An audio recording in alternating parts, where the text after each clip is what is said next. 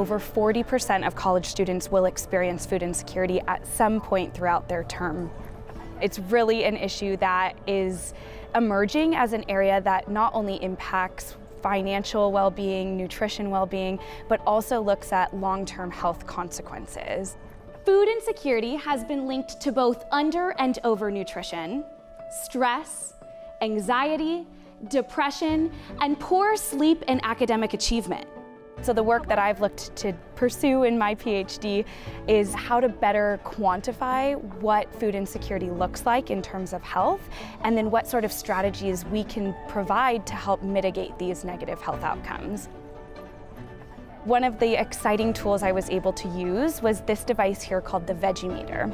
And so this shines a light through the tip of your finger and is able to quantify a carotenoid, which is a compound found in red, orange, yellow, green, purple, all the different colors of fruits and vegetables, and it's able to detect how much we've consumed in the last 30 days.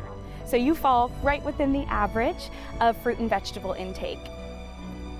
UC Davis is truly ahead of the charge in a lot of our food access resources. So there are different universities across the nation that don't yet have a food pantry. And so it's really a call for action at the college level to have more food access resources or education around nutrition and finance and budgeting so that our students are less susceptible to food insecurity and ultimately can live longer and healthier lives when we have consistent access to things like healthy foods.